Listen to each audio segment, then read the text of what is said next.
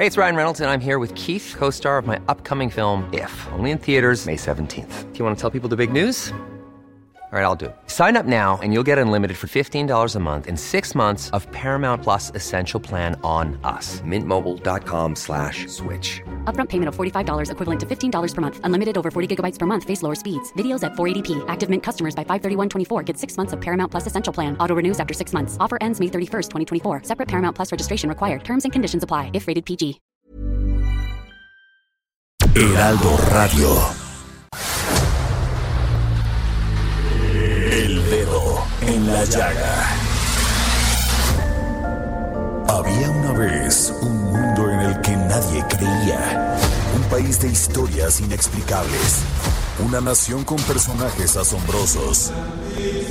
Santo Tomás tenía razón. Hay que ver para creer. El México increíble. Las verdades que duelen. La voz de los que callan. El dedo en la llaga. Infórmate, diviértete, enójate y vuelve a empezar. El Heraldo Radio presenta El Dedo en la Llaga con Adriana Delgado. La gente anda diciendo por ahí que tú quisieras acercarte a mí.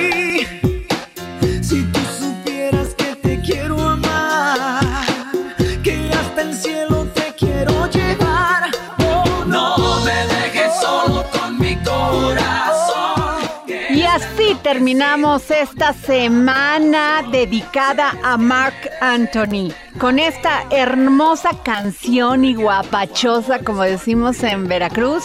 Dímelo, en este viernes 8 de abril del 2022. ¿Y quién no es fan de Mark Anthony? La verdad, este cantante puertorriqueño ha traspasado fronteras, nos ha llenado de emoción, de alegría, de mucha reflexión también. Los dejo con Mark Anthony. Tu cuerpo entero quiero pasión no me deja dormir. Este deseo. Y déjenme decirles que estoy muy contenta porque tuve la oportunidad de conversar con una gran comunicadora, gran compañera y un excelente profesional de los medios. Sí, Fernanda Tapia. El Dedo en la Llaga. Es locutora, conductora, productora, periodista, cantante y actriz de doblaje. Ha dedicado su vida a la comunicación. Comunica de una manera muy sencilla, muy confiable. Sí, ella es Fernanda Tapia. ¿Cómo estás, Fernanda? Ay, oiga, me echa muchas porras, jefa. Hay la que al público- Fernanda. Hay que contarle al público que no es exceso de talento, sino de deudas. Y entonces uno pues tiene que entrarle a lo que salga y no decirle que no a nada, aunque se llene de hijos. No, Fernanda, todo nuestro cariño, nuestro, nuestro respeto, porque has de- dedicado tu vida a comunicar, a informar, pero también has dedicado tu vida a la lucha en contra de la marginación, de la violencia, a favor de la igualdad de género. Tú eres de una de las mujeres que no utiliza la mezquindad para regatearle a otra mujer su triunfo, su espacio. Me costó trabajo entenderlo, ¿eh? No crean que de- así de repente nace uno. Afortunadamente he tenido gente que de veras le sabe eh, muy cercana y que son muy generosos y que sin juzgar lo van enseñando a uno. Por ejemplo, mis reinas chulas. Y yo creo que sobre todo eso de no regatearle el éxito a otra persona, sobre todo otra mujer. Todas estamos inmersas en, este, en esta gran pecera del, como decimos ahora, machismo patriarcal, falocéntrico, heteronormativo, en fin. Y el agua es el machismo y es esta violencia con la que se nos ha enseñado a vivir a hombres, a mujeres, a todas, todos, todes. Y es como el pez en el agua, no se da cuenta de que existe el agua, ahí está, y de ahí respira y de ahí come y ahí descome y ahí se reproduce. Todo lo que nos envuelve es esto que nos han enseñado que así debe de ser. Y entonces, pues eh, también nos han enseñado que, ah, a esa le subieron el sueldo, de seguro las dio. Ya anda de zorra. A ver, cálmate, ese discurso es súper violento. eso no nos ayuda a nadie. En cambio, si decimos, qué bueno, un aplauso y ojalá que a todas nos vaya igual de bien. Y entonces empezaremos a desmontar eso que nos han hecho creer que es ser mujer. Pero te digo, uno cree que ya avanzó y das un paso para adelante y dos para atrás. Entonces hay que, es, es una pelea de diario contra uno mismo y lo que nos enseñaron. Así es, Fernanda. Sin embargo, bueno, además de todo, eres una mujer muy culta. ¿Cuál fue tu primer libro que te cambió esa visión y que te hizo dedicarte a la comunicación? Fíjate que mucho antes de leer formalmente, yo ya me quería dedicar a algo de esto, porque yo jugaba que era la presentadora de un circo. Yo así prestaba y ahora os pasó. Bueno, yo ya sentía que de ahí era. Eh, eh, el primer libro que acabé y que me así robó el corazón, perdón, pues fue Mujercitas, no es broma. Y siempre hay gente que te cambia la forma de ver el asunto. Por ejemplo, eh, a mí un maestro de quinto año, que seguramente acabó de guerrillero, sí me enseñó a ver que mi mundito era muy chiquito y que había que entender otros Méxicos y otros mundos. Y justo en ese momento, mis, eh, aunque yo estaba en una escuela de la Condechi, este, así muy progre, eh, mis papás tenían un comercio de huevo en Tacuba, afuerita del mercado. Entonces, claro que tenía esos contactos con los extremos. Y yo creo que de libros, aunque suene extraño, de los primeros que me empezaron a llevar de la mano de la fantasía y de otras formas de pensar, Marguerite Yourcenar, esos cuentos orientales una mujer también súper feminista y con una gran templanza, pero además con una gran apertura, ¿no? Sí, Sí, qué bonito. Y vivió con su compañera de toda la vida. Digo, yo sé que a muchas personas pues no les gusta mejor tocar el tema. Ya ves que lo que no se pronuncia no existe. Y entonces, ¿quién no tiene una tía, una amiga de casa de toda la vida que pobrecita nunca se casó, pero ah, viaja mucho y vive con una amiga y viajan mucho? o sea, y mira que tengo curiosamente releyendo Simón de Beauvoir, América día a día, que es un diario de viaje glorioso. Imagínense ustedes cómo era el Estados Unidos de 1947 para esta mujer hiperculta de la escena intelectual europea, existencialista, acababa la guerra y llega y por fin conoce Estados Unidos en Manhattan, bueno, en Nueva York, y bueno, de, pues se ríe de muchas cosas, otras la maravillan, pero otras la decepcionan. Es, es, es, muy entretenido, por ejemplo. Y va uno entendiendo de género sin que te lo, así, sin que te lo restreguen en la cara, ¿no? Eh, Fernanda, yo creo que nadie conoce, ningún periodista conoce tanto la Ciudad de México como tú la has visitado en todos sus rincones y yo casi te nombraría cronista de la ciudad. Eres una mujer que ha hecho ese periodismo que se acerca mucho a la ciudadanía, que vas directamente con el ciudadano y que además has hecho un gran trabajo, pero sobre todo el otro día que te escuchaba en una entrevista con Salvador García Soto, escuchaba que la definición que le das a un chilango, Sí, oye, me, echas muchas porras, la verdad, me estoy sonrojando. Claro que hay gente que ha recorrido esta ciudad, sabes que hasta de forma más cruenta hay muchos reporteros de nota roja que la han visto más canija, que, que yo la haga con verdadero gozo. Ah, eso es otra cosa. y me gusta mucho el contacto con la gente. Hasta el que pasa y me grita, ¡eh, Jaira! Ya sabes pero sí, para vivir en, la, una ciudad que podría considerarse monstruosa, como la Ciudad de México, pero que por algo estamos aquí pagando un precio tan alto a nivel estrés, eh, trayectos larguísimos y cosas por el estilo, es por algo. ¿Y cómo le hace uno para sobrevivir? Es con estrategia. Y te la vas ingeniando, ¿no? Ya sabes en dónde corre más, más dónde corre más libre el metrobús y dónde mejor te conviene rentar bicla y donde mejor no pasas a determinadas horas. Eh, sí me explico, ya sabes de qué tacos no comer y cuáles son tus favoritos. Yo creo que Chilango es no el, no el que nació aquí, sino el que se gradúa en tener estrategias para sobrevivir y hasta disfrutar una ciudad como la nuestra. Y además, mucha gente, muchas personas llegamos de la provincia y hacemos nuestra esta ciudad. Y sí pasa como un tiempo en lo que te acostumbras. Yo soy de Veracruz y pues somos muy abiertos y todo y muy confiados, la verdad.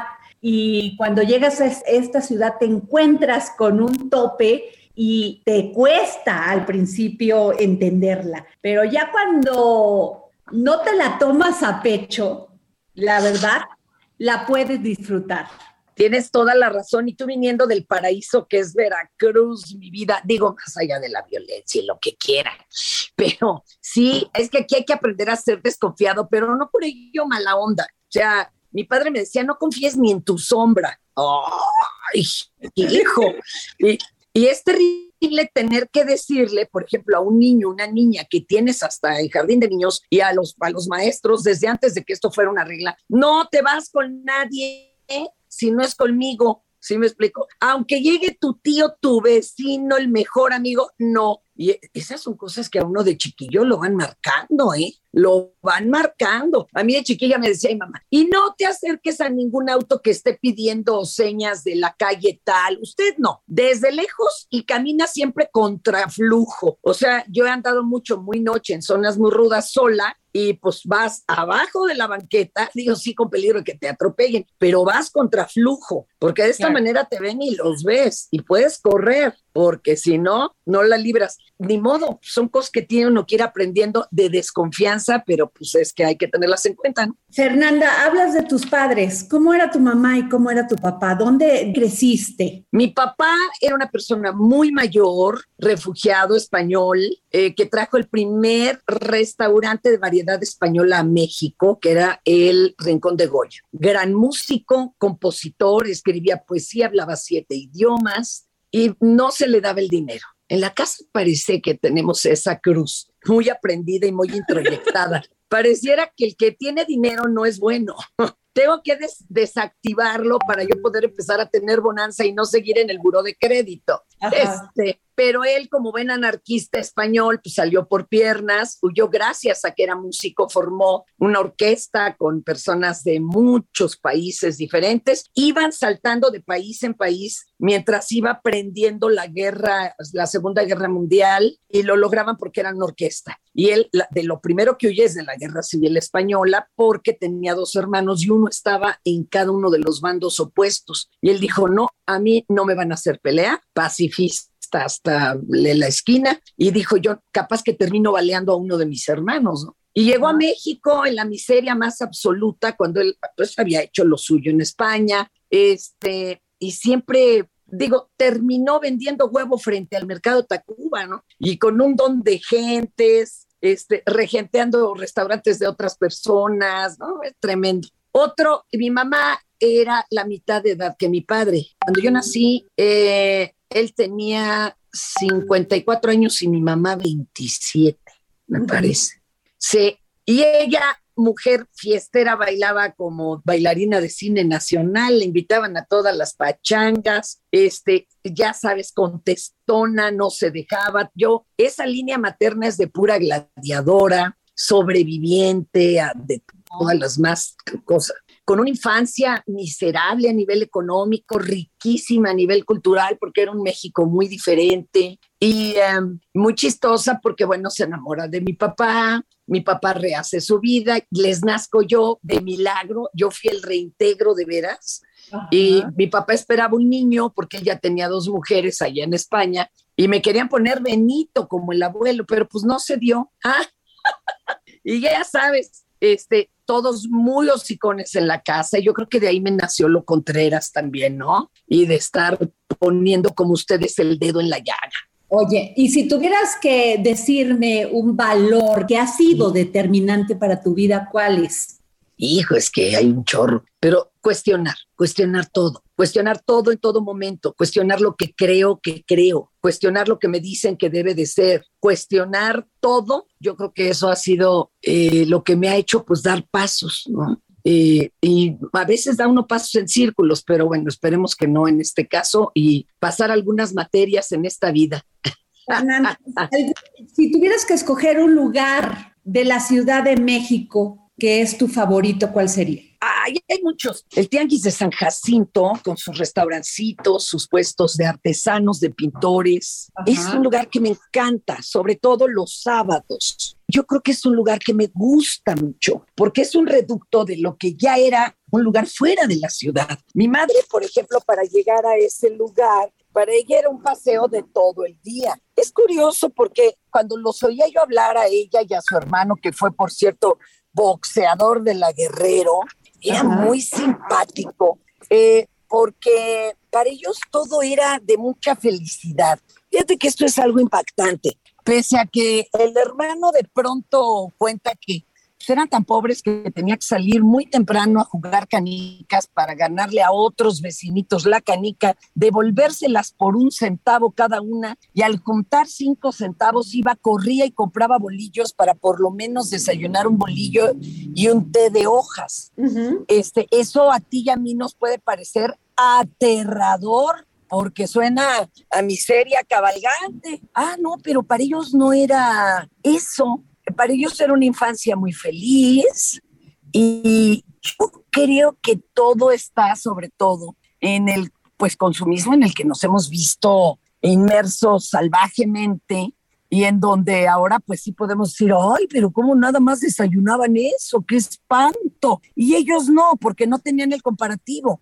El rico de la colonia Guerrero pues tenía una tele este, dejaba abierta la ventana y los vecinos que no tenían tele, que era la mayoría, podían sin ningún problema asomarse a verla, sobre todo cuando había luchas. Eh, no, sé si me explico. Ella dice que cuando pusieron la luz en toda esa colonia, ella se le hasta salía a la tienda a hacer los mandados por el puro gusto de regresar y ver el foco encendido porque se le imaginaba que todo era Navidad. Les gustaba, por ejemplo, que la abuelita, que casi siempre toda su vida fue afanadora de hospital, o sea, de intendencia, de las que lavaban a rodilla los pisos del Hospital General, ella lavaba el piso de madera, que iba a haber otro tipo de líquidos especiales. No, le levantaban todo lo, todo lo que cubría el piso de madera, pero le ponían congo y quedaba de un color bien bonito.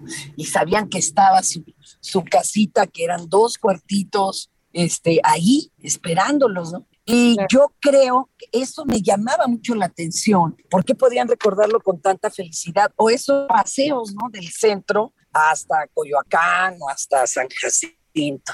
Fernanda Tapia, ¿qué te causa tristeza? Las diferencias abismales, compañera. Y además, esas diferencias abismales que duelen. Es decir, porque hay contra qué comparar y de, los que no comen y de, ay, no puedo, no puedo. Yo, la verdad, no es que esté peleada con el dinero. Yo soy Chaira con aspiraciones pequeño burguesas. Este, como si eso además fuera un delito, ¿no? Pero no es que en mi interior diga yo que le quiten el dinero a los ricos. No, hombre, para nada Ojalá todos tuviéramos esa cantidad de dinero. Me duele pues que haya diferencias tan bestiales, ¿verdad? Una vez estaba yo en una cabina de radio viendo al señor de las noticias de ese momento y al su operador, ¿no? Y entonces yo decía, qué curioso, fíjate, este señor que está de este lado acá hablando gana dos millones de pesos al mes y el de, de enfrente que le pica los botones gana, si a lo mucho, seis mil a la quincena. Y eso ya estoy exagerando. Eso es lo que está muy delicado, fíjate. Ojalá no hubiera tantas diferencias abismales, ojalá que todo mundo se llevara tres alimentos al día este, a la boca, que tuviera acceso a todos sus derechos de casa, de salud. Eso, eso sí me angustia, me angustia mucho, me da coraje la mentira, pero, pero sobre todo esa mentira que les quita a otros el pan de la boca, eso no se vale. Ojalá pudiéramos salvar esas diferencias terribles. Fernanda, tú has eh, mencionado en tu tweet y se ve que tienes un gran amor a los animales. La Ciudad de México se ha convertido especialmente en una ciudad pet friendly, pero te quiero hacer esta pregunta. Fíjate que el Papa el Papa hace unos días mencionó que las personas que preferimos un perrito, un gatito, una mascota pues es porque nos estamos alejando de Dios, pero alejando también de queremos sustituir una pareja, que nuestras relaciones personales pues ya no son las mismas, ya no queremos convivir con los seres humanos y que preferimos a las mascotas. ¿Tú qué piensas de esto? Híjole, no, no, no, no, qué horror. A ver, bueno, vamos a aclarar algo y no se me ofenda nadie. En mi casa nunca se profesó ninguna religión y mucho menos judio-cristiana.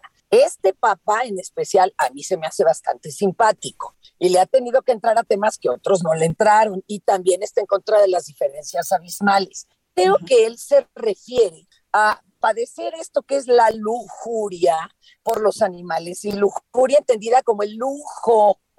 Hay muchos seres sintientes necesitando ayuda ahorita los bosques que se están quemando, el gran número de perros sin casa, sin hogar que hay en esta ciudad y también la enorme cantidad de personas que no tienen un techo, un hogar en esta misma ciudad. Es decir, hay mucho que hacer en muchos lugares, nichos, no te digo frentes porque me choca el lenguaje de guerra, pero sí hay mucho que hacer. ¿eh? Y la ciudad no creo que sea absolutamente pet friendly Sí, está chido para quien paga, para que sea pet friendly. O sea, yo voy a un restaurante, me cobran caro, voy a una plaza cara y ahí. Pero la verdad es que tratamos horrible a los seres sintientes. Eso lo tengo, lo quiero mucho, pero lo tengo en la azotea, no, pues bien, gracias, ¿no? Eh, eh, me refiero, eso no es ser amigable. Entonces, eh, sinceramente, yo voltearía a ver y se los planteo así a los judio-cristianos, un santo cuyo cariz me, o sea, me llena eh, mucho el corazón. Eh, San Francisco, pues, le adoraba a los animales. Lean, lean por ahí las vidas de, de, de los santos algunas son verdaderamente hasta de risa de las cosas que hacían porque estaban invadidos de este amor al prójimo que tanto cuesta. Yo no sé, a mí todavía me da, pues me es difícil salir y abrazar al chofer del microbús o al, de, o al poli, todavía me cuesta, pero este hombre estaba invadido de ese amor y cuando dijeron, ah, mira, tenemos sopa para una fiesta navideña o algo, y dijo, denle a todo y a todos. Y le dio a los perros, a los gatos, a los pájaros, claro, ya había pasado por todo el pueblo, y hasta las paredes manchaba para que también ellas disfrutaran de que tenían en exceso en ese momento. Yo creo que no, ¿eh? Hay que de veras tratar de amar y si nos cuesta uno y la mitad del otro, bueno, por respetar a todo lo, todo lo que es un ente sintiente y viviente, man. Fernanda, ¿vas a participar en la revocación de mandato? Pero claro, yo hasta le estoy promoviendo. Mira, yo no creo que sea tan pérdida de tiempo. Digo, no me chupo el dedo para no saber que es una forma de, de, hacer una especie de chequeo previo al 2004 para decirle, señores, seguimos arrasando con Morena. Ah, está chido, pero imagínate que sí se quede instaurado. ¿Cuántos presidentes no hubiéramos ya tratado de sacar a medio, a medio este eh, sexenio, compañera? Digo, yo creo que tú también tienes memoria histórica, eso le falla a mucha gente. Miren, yo creo que les fallan dos cosas rápidamente que no recuerdan qué barbaridades hacían de veras en otros sexenios, y otra que esos a los que ahorita les gritan mugrosos, sucios, borregos, chairos, pues les van a pedir su voto en el 24. No, no los ofendan, por favor, tengan tantita decencia. Pero yo sí creo que debería de haber una forma de pedirle a gente que no que no lo está haciendo bien, que por favor pues se retire amablemente. Si tú no tienes rating y no tienes anuncios, te dan las gracias. Igual a mí, ¿sí me explicó? Claro. Imagínate un doctor que se le mueran 10 seguiditos en la sala de operaciones, no, lo, no lo van a correr. Claro. Yo creo que esto sí tendría que funcionar de a de veras y no como una simulación de que pues, el INE puso ahí casillas a cuatro horas en las comunidades. No, ¿qué te puedo yo decir? Ojalá no fuera esto lo que va a terminar siendo, porque pues mucha gente no irá, se declarará pues no, este, no conducente el resultado, ¿verdad? Y este, pues bueno, pero ojalá fuera cierto y ojalá sí se oyera la voz de nosotros. En Francia, por ejemplo, cuando empezaron a atacar durísimo a los a los migrantes, una marchota en París y al otro día estaban revisando la ley. Eso sería interesante. Pues muchas gracias, Fernanda Tapia. Te agradezco mucho, querida compañera, que nos hayas dado esta entrevista. Siempre es un placer escucharte. Al contrario, yo de veras muchas gracias, te abrazo, cariñosa, espero no haber sido insoportablemente chaira, pero les mando un abrazo a todos, a todas, a todos en tu audiencia y a ti muchas gracias y a todo tu equipo. Gracias, muy amable Fernanda, gracias. Besito, bye. Esta pasión no me deja dormir. Este deseo no me deja vivir. Vamos a una pausa y regresamos aquí para seguir poniendo el dedo en la llaga. Regresamos. Si es que me deseas, nena, dímelo. Porque por tu amor estoy muriendo yo. Ay, dímelo.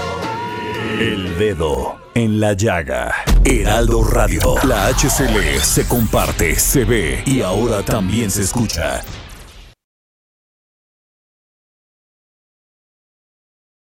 Heraldo Radio. La HCL se comparte, se ve y ahora también se escucha. Burrow's furniture is built for the way you live. From ensuring easy assembly and disassembly to honoring highly requested new colors for their award-winning seating, they always have their customers in mind. Their modular seating is made out of durable materials to last and grow with you. And with Burrow, you always get fast, free shipping. Get up to 60% off during Burrow's Memorial Day sale at burrow.com slash ACAST. That's burrow.com slash ACAST. burrow.com slash ACAST. Escucha.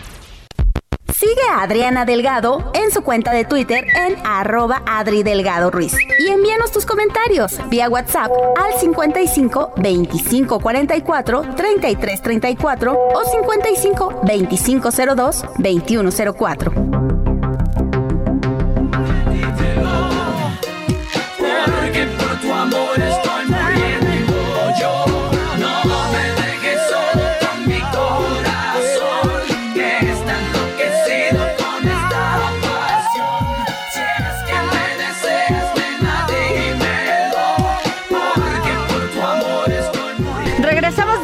Y les recuerdo que mi Twitter es arroba Adri Delgado Ruiz. Ténganlo muy pendiente para que me sigan y me manden tweet cuando regalamos libros, cuando regalamos boletos para ir a ver los juegos de los Pumas, para los eventos musicales, para los eventos culturales.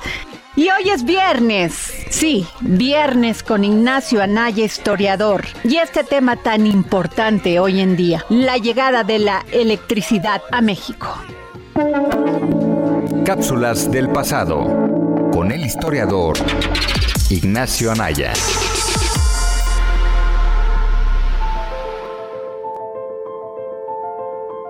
Hola Adriana, hola amigos del Dedo en la Llaga, soy Ignacio Anaya y esta es mi cápsula del pasado. Y bueno, vaya que se está hablando mucho sobre la reforma eléctrica y la tan rebuscada aprobación que quiere el presidente en ella. En estos momentos se están llevando a cabo maniobras, alianzas y juegos políticos que definirán si se aprueba o no, además de con qué condiciones. Vamos a centrarnos en un punto importante de los ajustes que busca el presidente esta reforma. Me refiero al fortalecimiento de la industria eléctrica a través de la Comisión Federal de Electricidad, frente a las empresas privadas. Hay mucha división sobre el tema y por ello, por no ser experto en políticas energéticas, prefiero mantenerme al margen. Sin embargo, la cuestión de las empresas privadas y su control sobre la electricidad en México me remite a la llegada de la electricidad al país y, precisamente, eso veremos en este episodio. Comencemos. Para empezar con algunos datos, en México, los primeros experimentos con pilas eléctricas para el alumbrado comenzaron a partir de la segunda mitad del siglo XIX. Sin embargo, sería hasta alrededor de 1879 cuando ya podemos hablar del uso de la electricidad, lo cual ocurrió en una fábrica de tejidos de León, Guanajuato. No tardó en expandirse a otras fábricas, aunque este tipo de electricidad fuera de uso privado, ya que los generadores eléctricos pertenecían a las empresas. En la Ciudad de México, en 1881, se inauguró el alumbrado público con luz eléctrica, a cargo de firmas extranjeras. Pronto, en las ciudades más importantes del país comenzaron a instalarse lámparas públicas de electricidad. De hecho, para comienzos del siglo XX, la Ciudad de México estaba entre las ciudades más alumbradas en el mundo, en el top 5.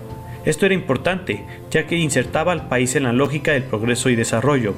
Tanto uso de luces nos hacía ver como una nación civilizada e insertada en el escenario de un nuevo mundo, encaminado a favor de las ciencias. No fue un proceso de un día para otro, pues el nuevo tipo de luz no era el que estaba acostumbrada la población, y en casos hubo accidentes por entrar en contacto con ella, pero también inculcó en la gente mexicana las actividades nocturnas y las hizo bastante famosas. Eso sí, la encargada de supervisar esta labor fue la Compañía Mexicana de Gas y Luz Eléctrica, una empresa británica. Posteriormente vendrían otras compañías extranjeras, por ejemplo, también estaba la empresa alemana Siemens y Halske, encargada del alumbrado público y generación de electricidad, y la cual terminó creando así la Compañía Mexicana de Electricidad. En fin, así fue como empezó a llegar y monopolizarse la electricidad en el país, misma por la cual seguimos debatiendo sobre su control actualmente, si es privado o público, extranjero, nacional, etc. Pues bueno, ya veremos. Espero que les haya gustado este episodio y recuerden escucharnos también en El Dedo en la Llaga en Spotify. Muchas gracias y hasta la próxima. Y desde Argentina y en exclusiva para el dedo en la llaga, el gran filósofo Hernán Melana, que nos va a hablar sobre Spinoza y su ética. Filosofía, psicología, historias con Hernán Melana. Hola Adriana y oyentes del dedo en la llaga. Hoy vamos a hablar de Baruch Spinoza y de su ética Spinoza nació en el 1632 y era de origen portugués, pero nació en Ámsterdam, Países Bajos, debido a que su familia había tenido que trasladarse una generación atrás desde Portugal, ya que en la península ibérica había comenzado la expulsión de los judíos y este linaje, los Spinoza, eran judíos. Es decir, que es un niño que nace en un país que le es ajeno. Cuando crece Baruch se decide por el estudio de la filosofía y allí empezará a desarrollar sus ideas que le valdrán la expulsión de la comunidad judía, lo excomulgan, algo que era considerado como la peor condena que un individuo podía sufrir, ya que en aquella época era muy extraordinario no pertenecer a una comunidad religiosa, era un rasgo identitario, era algo constitutivo de un ser humano, ser judío, cristiano, protestante o lo que fuera. En este caso, cuando él es expulsado, no se refugia en otra comunidad, sino que se va a vivir su vida de excluido de la religión. Y fue expulsado por decir que Dios estaba en todas partes, que era una esencia que se había desplegado y que todo lo que en el mundo está creado es esencia de Dios, pero con otra forma.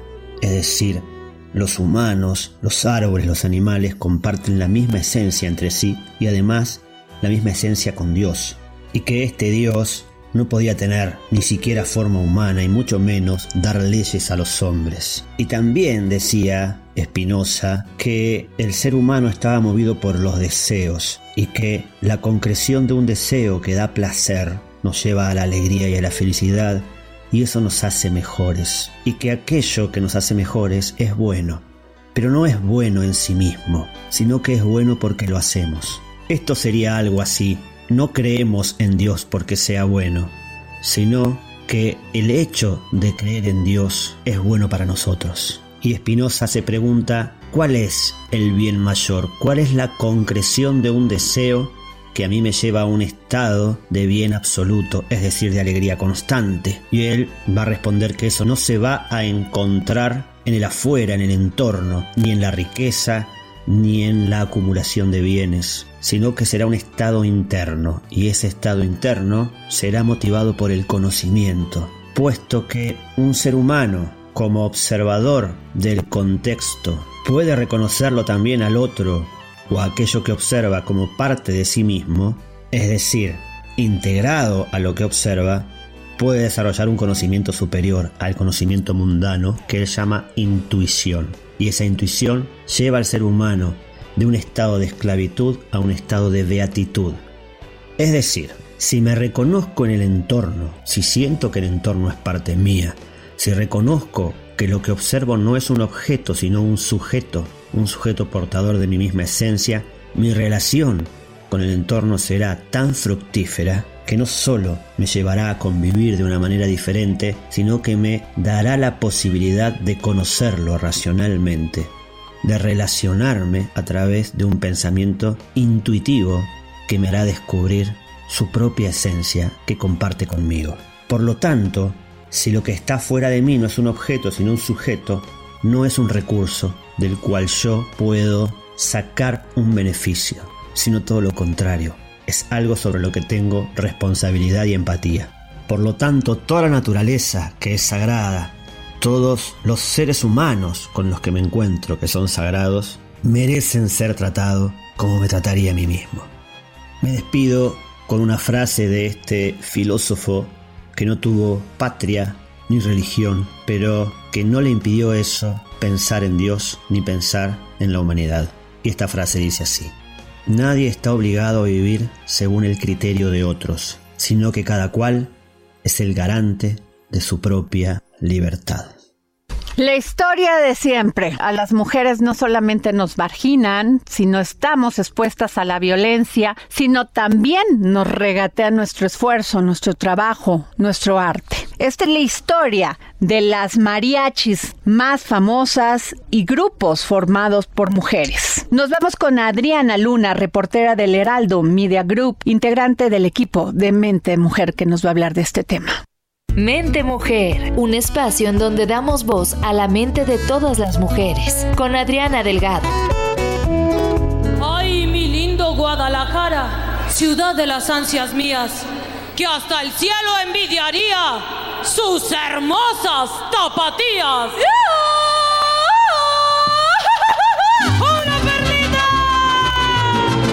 Hola Adriana Delgado, ¿cómo están? Un placer saludarlos en el dedo en la llaga. Soy Adriana Luna, corresponsal del Heraldo de México en Guadalajara y quiero hacerles una pregunta. Cuando van a contratar a un grupo de mariachi, ¿buscan a mariachi varonil o femenil? Mucho hemos escuchado que las mujeres frecuentemente reciben menos salario a pesar de estar igual o mejor cualificadas que los varones. Aquí está un claro ejemplo. Platicamos con mujeres que integran grupos de mariachis en Jalisco y reconocen que les cuesta trabajo que les paguen. La gente les regatea y al final no reciben lo mismo que les pagarían, por ejemplo, a un mariachi varonil. Esto a pesar de tener alta calidad musical, tanto en la interpretación como al tocar sus instrumentos. ¿Por qué sucede eso? Ni siquiera ellas lo entienden. Han transformado la música mexicana. La vestimenta charra se hizo más viva porque ellas optan por colores como el rojo, el azul rey, el rosa mexicano, pero todavía no se ha logrado cambiar la mentalidad machista nuestro país. Reconocen que mientras a un mariachi varonil les pagan en promedio 5.500 pesos la hora, a ellas si acaso les quieren pagar 4.000 y eso en el estira y afloja. Aunque la calidad interpretativa, reiteramos, sea igual o mayor, lamentan que no se valore el trabajo. En el suplemento Mente Mujer del Heraldo de México, esta semana encuentran las experiencias que han vivido las perlitas tapatías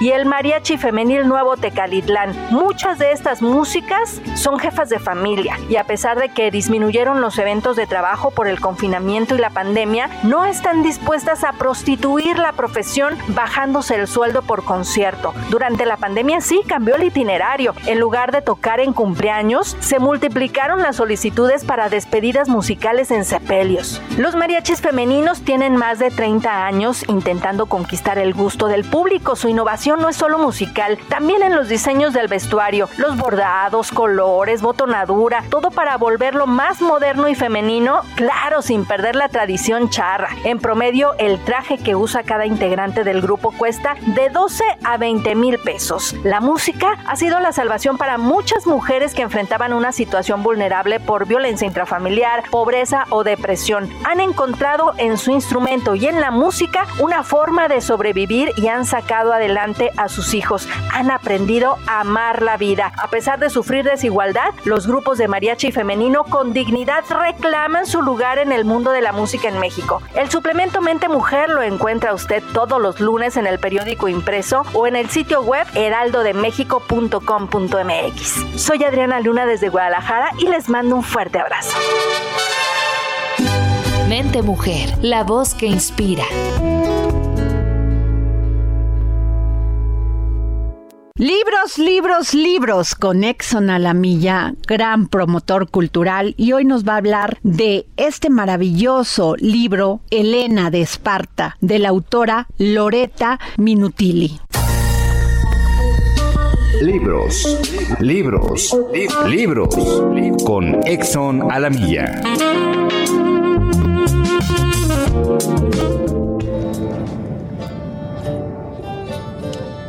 Gracias, querida Adriana. Audiencia del dedo en la llaga. Hoy les vengo a hablar de la novela Elena de Esparta, de la autora italiana Loretta Minutili, publicado en español por Alianza Editorial. Elena de Troya, la mujer más bella de su tiempo, deseada por numerosos pretendientes, desencadenante de la guerra más célebre de la antigüedad, objeto del deseo y de otras pulsiones esencialmente masculinas, pero sobre todo objeto. Ese es el tópico establecido, aceptado y repetido. Sin embargo, en esta novela es ella la que recibe voz y cuenta su historia. Una historia de anulación femenina y de búsqueda de libertad la que explica y justifica sus elecciones a fin de demostrar su existencia, de ser escuchada en un mundo dominada por hombres. Ya no es Helena de Troya, sino Helena de Esparta, la princesa que toma una dimensión humana desde que era una niña en el palacio de su padre Tíndaro. Helena de Esparta es mundialmente conocida por ser la originaria de la guerra de Troya. Sin embargo, su papel en la Iliada es silencioso y prácticamente irreconocible. En definitiva, Elena de Esparta es una novela que no deja indiferentes a sus lectores. Recorre la Iliada desde una perspectiva más femenina y menos heroica, subyaciendo en ella poderosos mensajes con los que se reflexiona y representa una mujer que otrora aparece como figura más de la trama y ahora se convierte en la protagonista indiscutible de su propia vida. Audiencia del dedo en la llaga, querida Adriana, un ejemplar de Elena de Esparta para la primera persona que escriba a tu Twitter, Adri Delgado Ruiz. Muchas gracias, querida Adriana, y nos saludamos pronto con más historias y con más libros. Hasta pronto.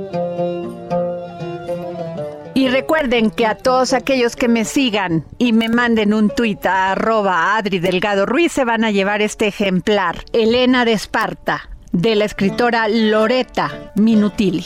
Y nos vamos con nuestro gran astrólogo peruano, mundialmente conocido, John Choi. Y hoy nos habla sobre el universo conspira a tu favor. Vamos con él.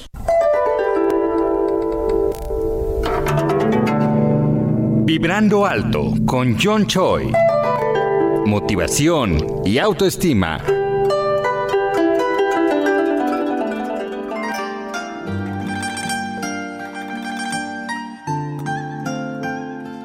El universo conspira a tu favor. Muchos pensamos que estamos haciendo, ocupándonos del tema, perseverando y no podemos obtener o ver los resultados que tanto esperamos. El universo está escuchando y conspirando a tu favor. El creador está visualizando y viendo tus buenas acciones. Y cuando conspira a tu favor el universo es porque de conciencia tú haces una mea culpa de algunas experiencias que no han estado en buena frecuencia contigo mismo. Y esa energía negativa ha repercutido al resto. Pero si tú vas curando heridas, ofreciendo disculpas o perdón, reconociendo errores, reconstruyendo vida, fortaleciendo el hogar, la familia, insistiendo, perseverando a lo que quieres lograr, el universo, tarde o temprano, aquí o en otro invisible mundo, va a estar conspirando para que puedas concretar y cristalizar tus metas. Los sueños no solamente quedan en sueños, los sueños se hacen realidad, no cuesta nada, es gratuito, sonríe, camina de manera divertida, vive de manera pacífica, sencilla, fluye, permítete acomodar, amóldate y el universo, Dios, estará conspirando a tu favor. Sentirás que tal vez te demoras un año, dos años, tres, sea el tiempo que sea necesario para que tú puedas aprender la lección y formes nuevamente o tomes la ruta de la conciencia, el universo conspirará a tu favor. Cierren sus ojos, nos relajamos bien.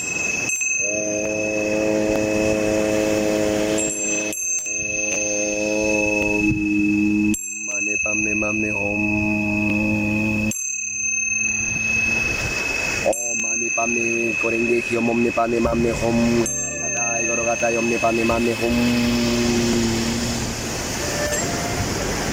El universo conspira a tu favor. Om Shanti. Hoy es día de comer y beber, porque ya empieza este fin de semana, pero para muchos también empieza la Semana Santa. Y hoy tenemos a Miriam Lira y su momento GastroLab. Nos va a hablar de la historia de las cafeteras en el mundo. GastroLab. Historia, recetas, materia prima y un sinfín de cosas que a todos nos interesan.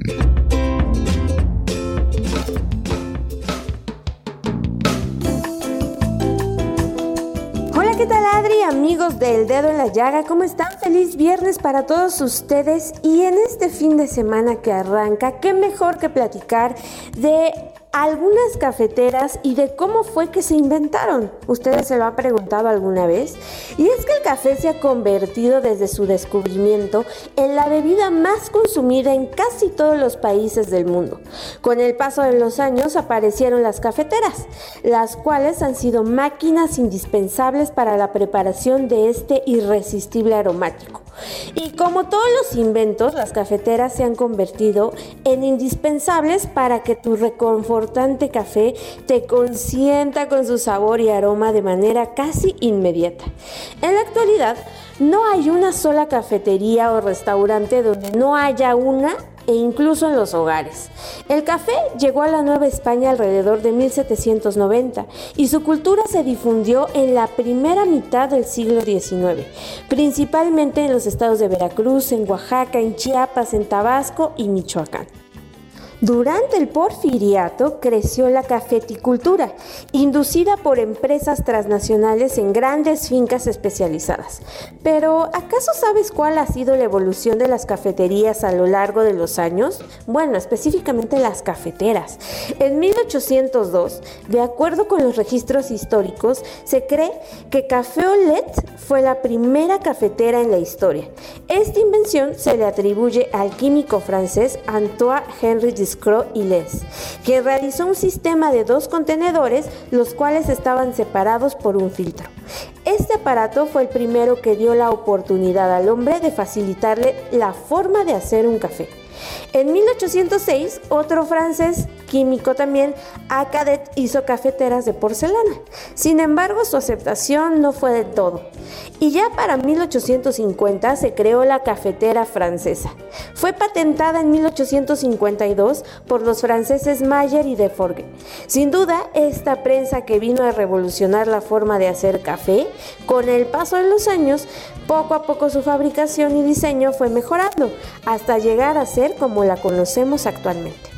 En 1873 los norteamericanos comenzaron la travesía para la invención de cafeteras con artefactos con un cilindro y con un filtro metálico que bajaba todos los granos de café. Pero fue la ama de casa de origen alemán Melita Benz quien en 1897 con su inteligencia excepcional decidió cambiar los filtros metálicos por tela porosa para que el colado del café fuera más perfecto. Con el tiempo cambió la tela por papeles porosos, lo que facilitó el proceso más fino y consistente de esta deliciosa bebida. Y para ya 1884 se creó el Café Express y con ello las máquinas para su elaboración. La magnífica invención de la cafetera italiana llegó hasta 1933, un invento que se le atribuye a Alfonso Bialetti un inventor nacido en Italia. Ahora que ya sabes la historia de las cafeteras, cuéntanos cuál es tu preferida y cuál es la que más utilizas. Síguenos en redes sociales y por supuesto no dejes de visitarnos en gastrolabweb.com. Yo soy Miriam Lira y nos escuchamos aquí el próximo viernes en El Dedo en la Llaga. Como todos los viernes, Roberto San Germán nos va a hablar del mundo del deporte.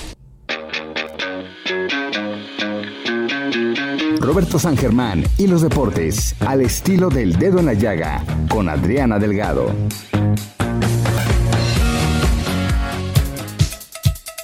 Buenas tardes, mi querida Adriana. Ya estamos aquí con la información deportiva del fin de semana.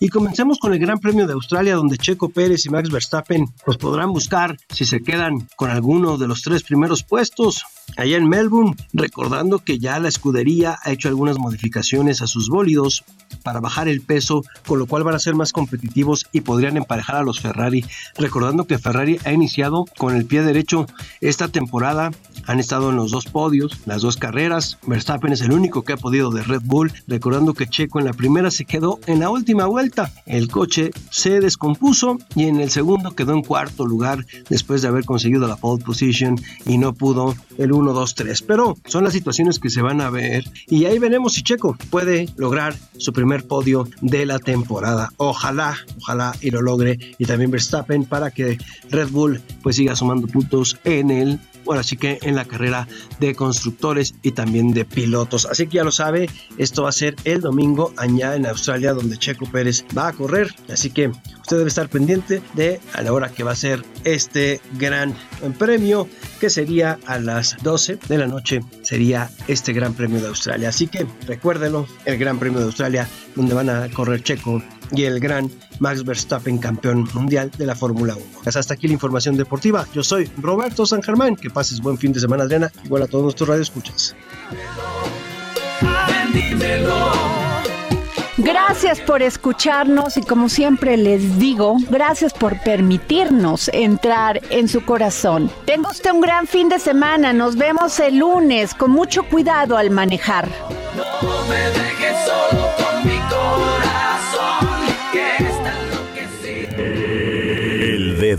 En la llaga. Heraldo Radio 98.5 FM, una estación de Heraldo Media Group, transmitiendo desde Avenida Insurgente Sur 1271, Torre Carrachi, con 100.000 watts de potencia radiada. Imagine the softest sheets you've ever felt. Now imagine them getting even softer over time. That's what you'll feel with Bowl and Branch's organic cotton sheets. In a recent customer survey, 96% replied that Bowl and Branch sheets get softer with every wash. Start getting your best night's sleep in these sheets that get softer and softer for years to come. Try their sheets with a 30-night guarantee. Plus, get 15% off your first order at bowlandbranch.com. Code BUTTERY. Exclusions apply. See site for details.